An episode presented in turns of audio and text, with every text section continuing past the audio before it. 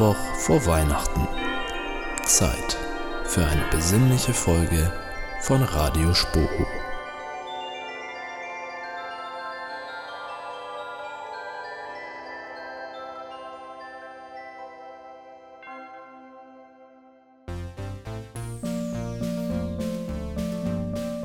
Spohoho, alle miteinander. Du hast ja wieder richtig einen Clown gefrühstückt heute. Ja, willkommen bei unserer Weihnachtsfolge bei Radio Spoho. Schön, dass ihr wieder eingeschaltet habt. Ich bin die Nina und neben mir sitzt der Hendrik. Ja, hi. Ähm, willkommen auch nochmal von mir.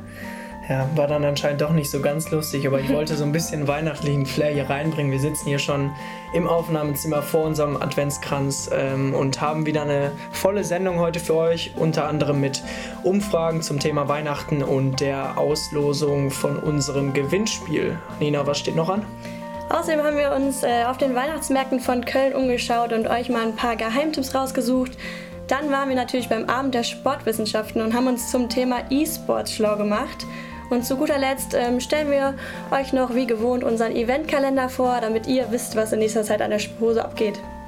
Nina, wie verbringst du eigentlich dein Weihnachten dieses Jahr?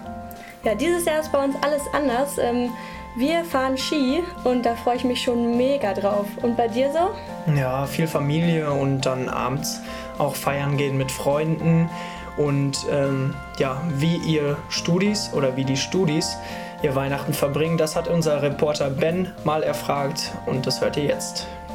Ähm, meine Großeltern aus Berlin kommen zu Besuch und äh, wir gehen ins Theater. Heiligabend eigentlich den ganzen Tag mit der Familie. Erster Weihnachtstag dann abends oder vielleicht spät abends noch dann in die Stadt und mit Freunden treffen, in einer Bar oder so. Äh, ich feiere zusammen mit meiner Familie. Erster brunchen wir zusammen und dann kommt noch der Rest der Familie und dann machen wir noch Raclette.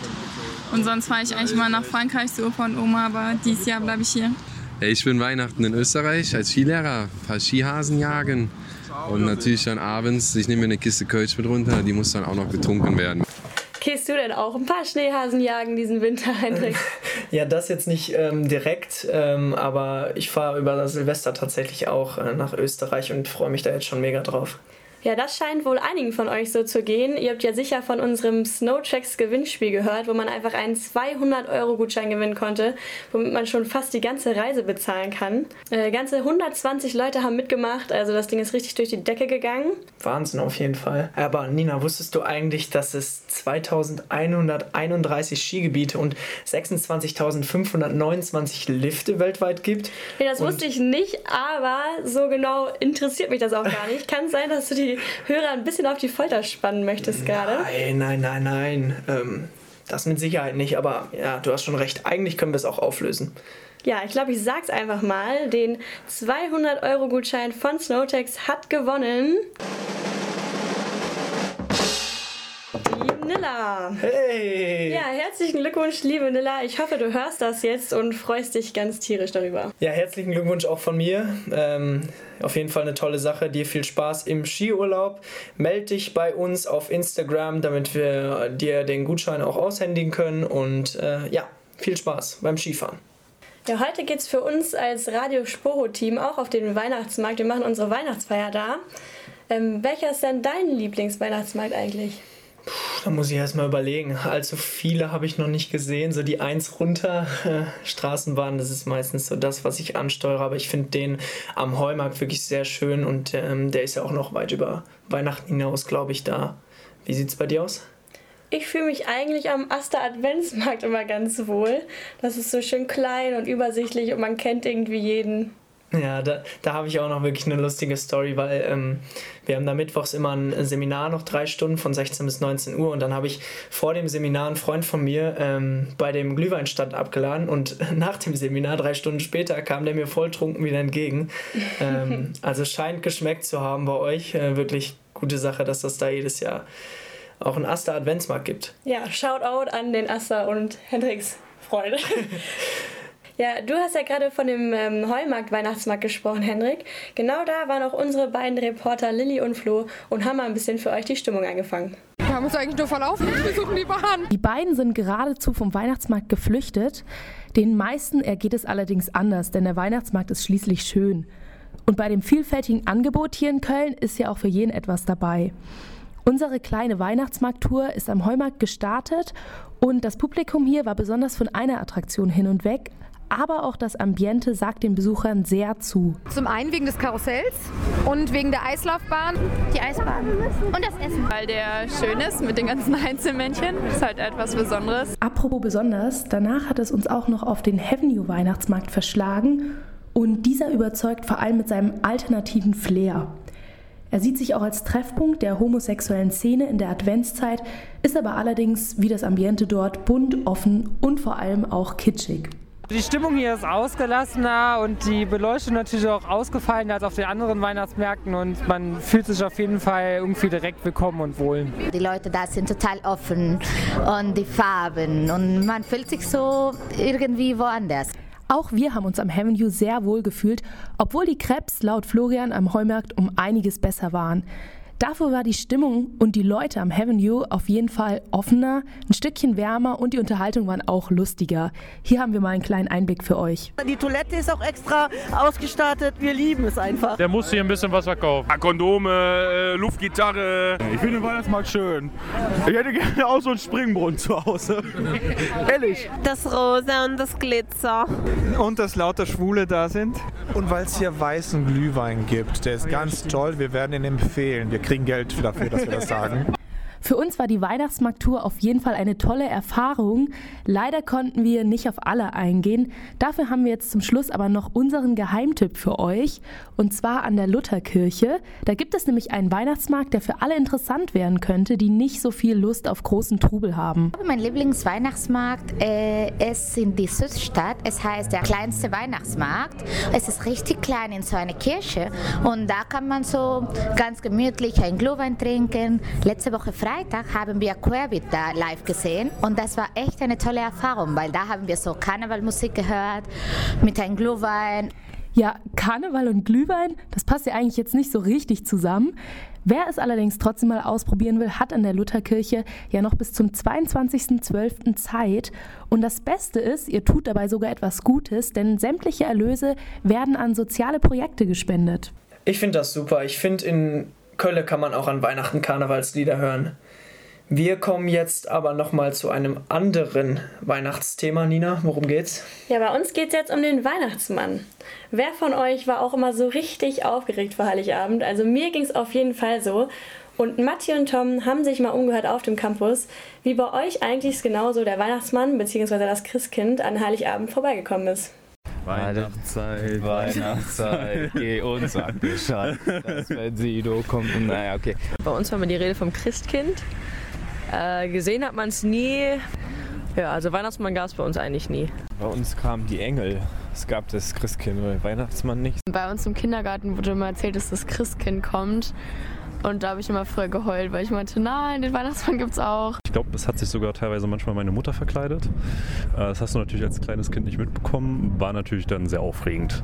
Wir sind dann mit der ganzen Familie immer in die Kirche gegangen, ganz artig. Und dann mussten wir Kinder im Kinderzimmer warten, bis dann das Glöckchen geläutet hat und dann war das Christkind da. Irgendwann durfte man runter und dann hat irgendwie eine Glocke geklingelt und dann war es immer so, oh, das Christkind ist da. Wir haben am 24. haben wir alle zusammen gesessen, aber keine Geschenke bekommen. Am 25. sind wir dann morgens in die Kirche gegangen und ähm, dann erst die Geschenke bekommen. Dann war mein Vater irgendwie immer jedes Weihnachten, oh Mist, ich muss ja noch ganz dringend einen Brief einwerfen. Ich muss noch mal kurz zur Post. Und natürlich kam in genau der Zeit immer der Weihnachtsmann. Also von meinem Vater tatsächlich der Lehrer. Der hatte auch so einen großen weißen Flauschebart und der ist dann bei uns vorbeigekommen und hat in einem goldenen Buch dann auch immer aufgeschlagen, was wir gut, was wir böse gemacht haben das Jahr.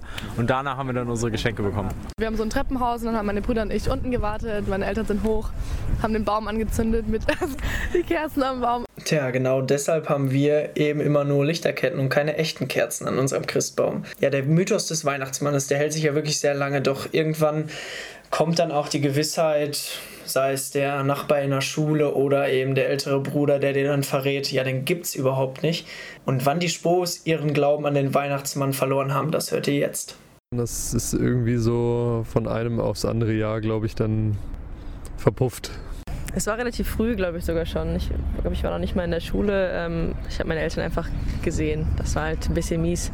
Es ist halt blöd gelaufen für sie und für mich, aber es war jetzt nicht so der Megaschock. Wenn man sich mit dem Bruder abspricht, dann kriegt man das relativ schnell raus. So mit dem Alter von acht Jahren ungefähr wusste man dann so, okay, Der Weihnachtsmann ist äh, in Arbeit mit meiner Mutter. Als wir, glaube ich, am Abend vorher uns noch was gewünscht haben und, und, dann meine Mutter gesagt hat, wie soll ich das jetzt noch besorgen? Und dann war so ein bisschen raus, ja gut, dass es den nicht gibt. Ich habe zwei große Geschwister ähm, und die haben es dann irgendwann gecheckt und dann verrät man sowas der kleinen Schwester natürlich und deshalb war es dann irgendwann vorbei. Ich glaube, das war immer schon recht klar, aber die Story war dann immer ganz süß. Das kam einfach so mit meiner, meiner psychischen Reife dann.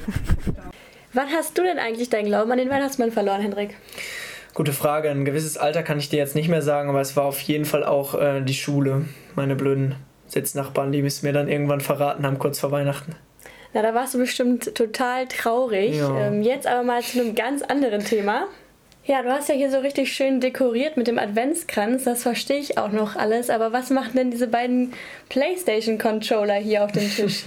ja, schön, dass du es bemerkt hast. Ähm, wir wollen nämlich jetzt ähm, kurz vor Ende der Sendung noch einmal zurückschauen auf den Kölner Abend der Sportwissenschaften, ähm, bei dem es am 4. Dezember um das Thema ging, wie viel Sport steckt eigentlich im E-Sports? E-Sport soll Sport sein. Das kann ich persönlich zum Beispiel so gar nicht nachvollziehen. Da sitzt man doch echt nur rum und zockt halt.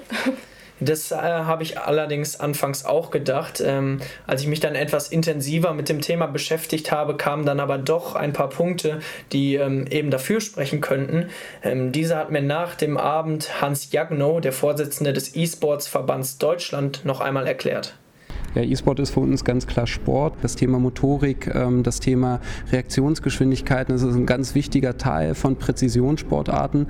Ähm, aber auch die Gesamtbeherrschung des Spielablaufs ist da, äh, die mentale Stärke ist da ganz, ganz wichtig. An der SPO forschen Professor Ingo Frohböse und Kollegen seit Jahren an diesen Punkten, haben zum Beispiel eine Testbatterie an Aufmerksamkeits-, Geschicklichkeits- und Fitnesstests für E-Sportler entwickelt und haben auch regelmäßig Profisportler zu Gast. Das ist ja schön und gut und im Profibereich mag das ja auch alles sein, aber ist dann auch so der normale Zocker, der sich einfach nur so ein, zweimal die Woche hinsetzt und vielleicht noch irgendwie ein paar Snacks dabei zu sich nimmt, auch direkt ein Sportler?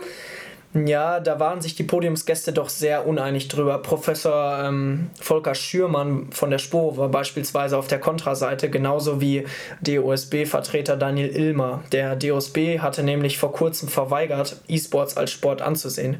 Mit welcher Begründung hat er das gemacht? Ähm, zum einen die fehlende sportartbestimmende motorische Aktivität, ähm, dann dass zum Beispiel Ballerspiele, die ja eben auch dazu gehören, nicht mit den ethischen Werten des äh, Verbandes vereinbar wären. Außerdem kommen ja die Regeln eines jeden Spiels vom Publisher, also sie, die sind ja gar nicht zu kontrollieren von einem Dachverband. Das klingt ja relativ einleuchtend. Wie hat denn der Herr Schimmern das argumentiert? Das würde mich jetzt noch interessieren. Ähm, als Student kennen wir den ja auch ganz gut. Schürmann hat E-Sport beispielsweise mit dem Klavierspielen verglichen. Auch dort brauche man ja eine gewisse Feinmotorik und trotzdem ist Klavierspielen eben kein Sport. Ebenso sei es auch beim E-Sport. Also mein Hauptpunkt in der Debatte ist der, dass ich das für eine Kultur halte. Virtuelles Spielen ist Teil unserer Kultur und dass mir alle Versuche, einen Teil dieser Kultur unter den Titel Sport zu bringen, immer verdächtig vorkommt, weil damit andere Interessen vertreten werden, zum Beispiel rein ökonomische. Und zu welchem Ergebnis ist die Diskussion dann gekommen? Ich kann mir irgendwie schwer vorstellen, dass man sich da auf irgendwas einigen könnte. Da hast du total recht. Ähm, als es nach der Diskussion dann zu den Zuschauerfragen ähm, kam, beklagte sich ein älterer Herr aus dem Publikum, dass es keiner der Podiumsgäste ähm, geschafft hatte, Sport erst einmal zu definieren. Ähm, ich persönlich glaube, dass das aber das Ergebnis ist, dass es eben unmöglich ist, Sport genau zu definieren. Also warum zum Beispiel gelten Schach und Darts als Sport, äh, E-Sport soll dies jedoch nicht tun. Ähm, und auch Moderator Wolf-Dieter Poschmann sieht das so. Wann immer man eine Diskussion führt, träumt man davon, dass man am Ende eine Lösung findet.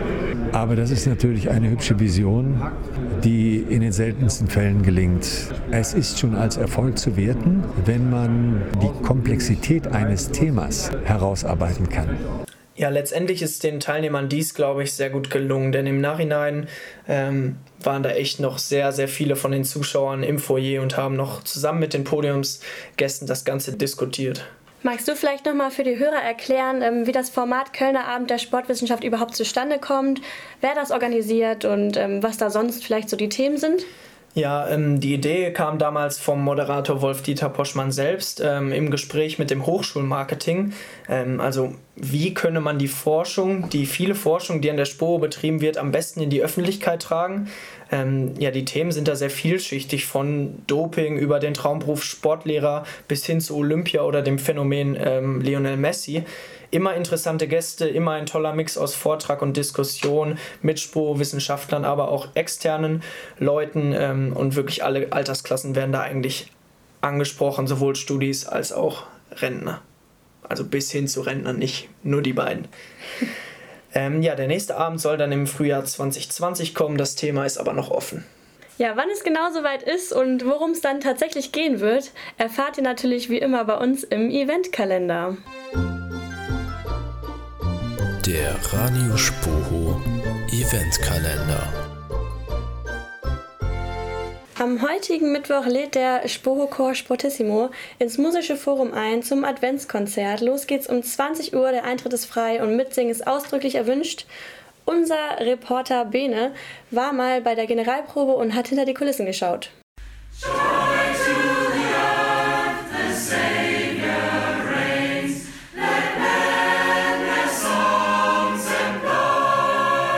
Das nenne ich mal Weihnachtsstimmung für die Ohren.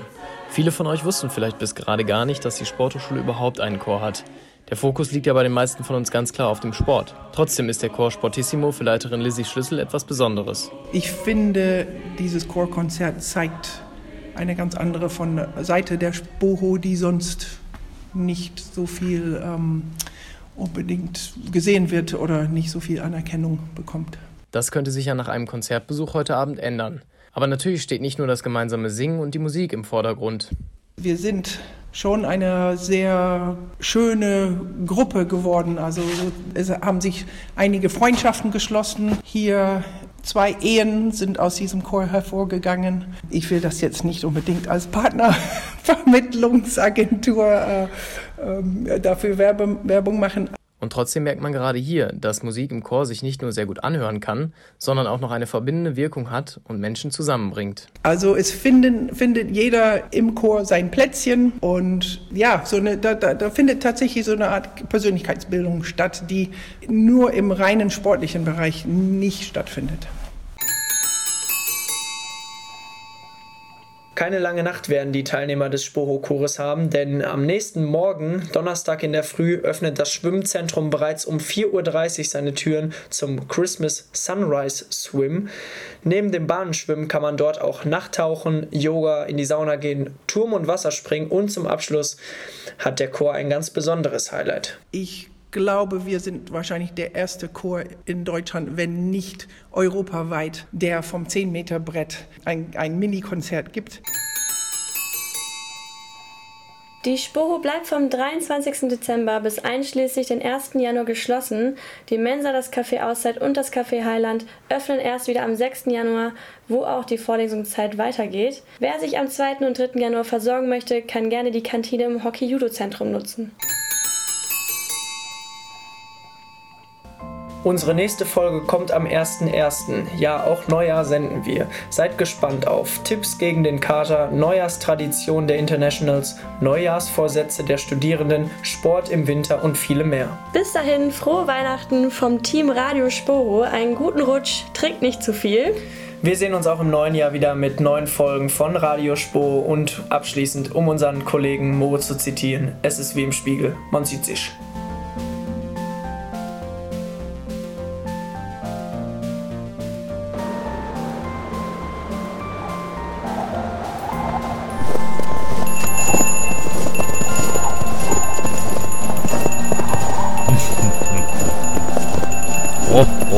ほほほほほほほほほほほほほほほ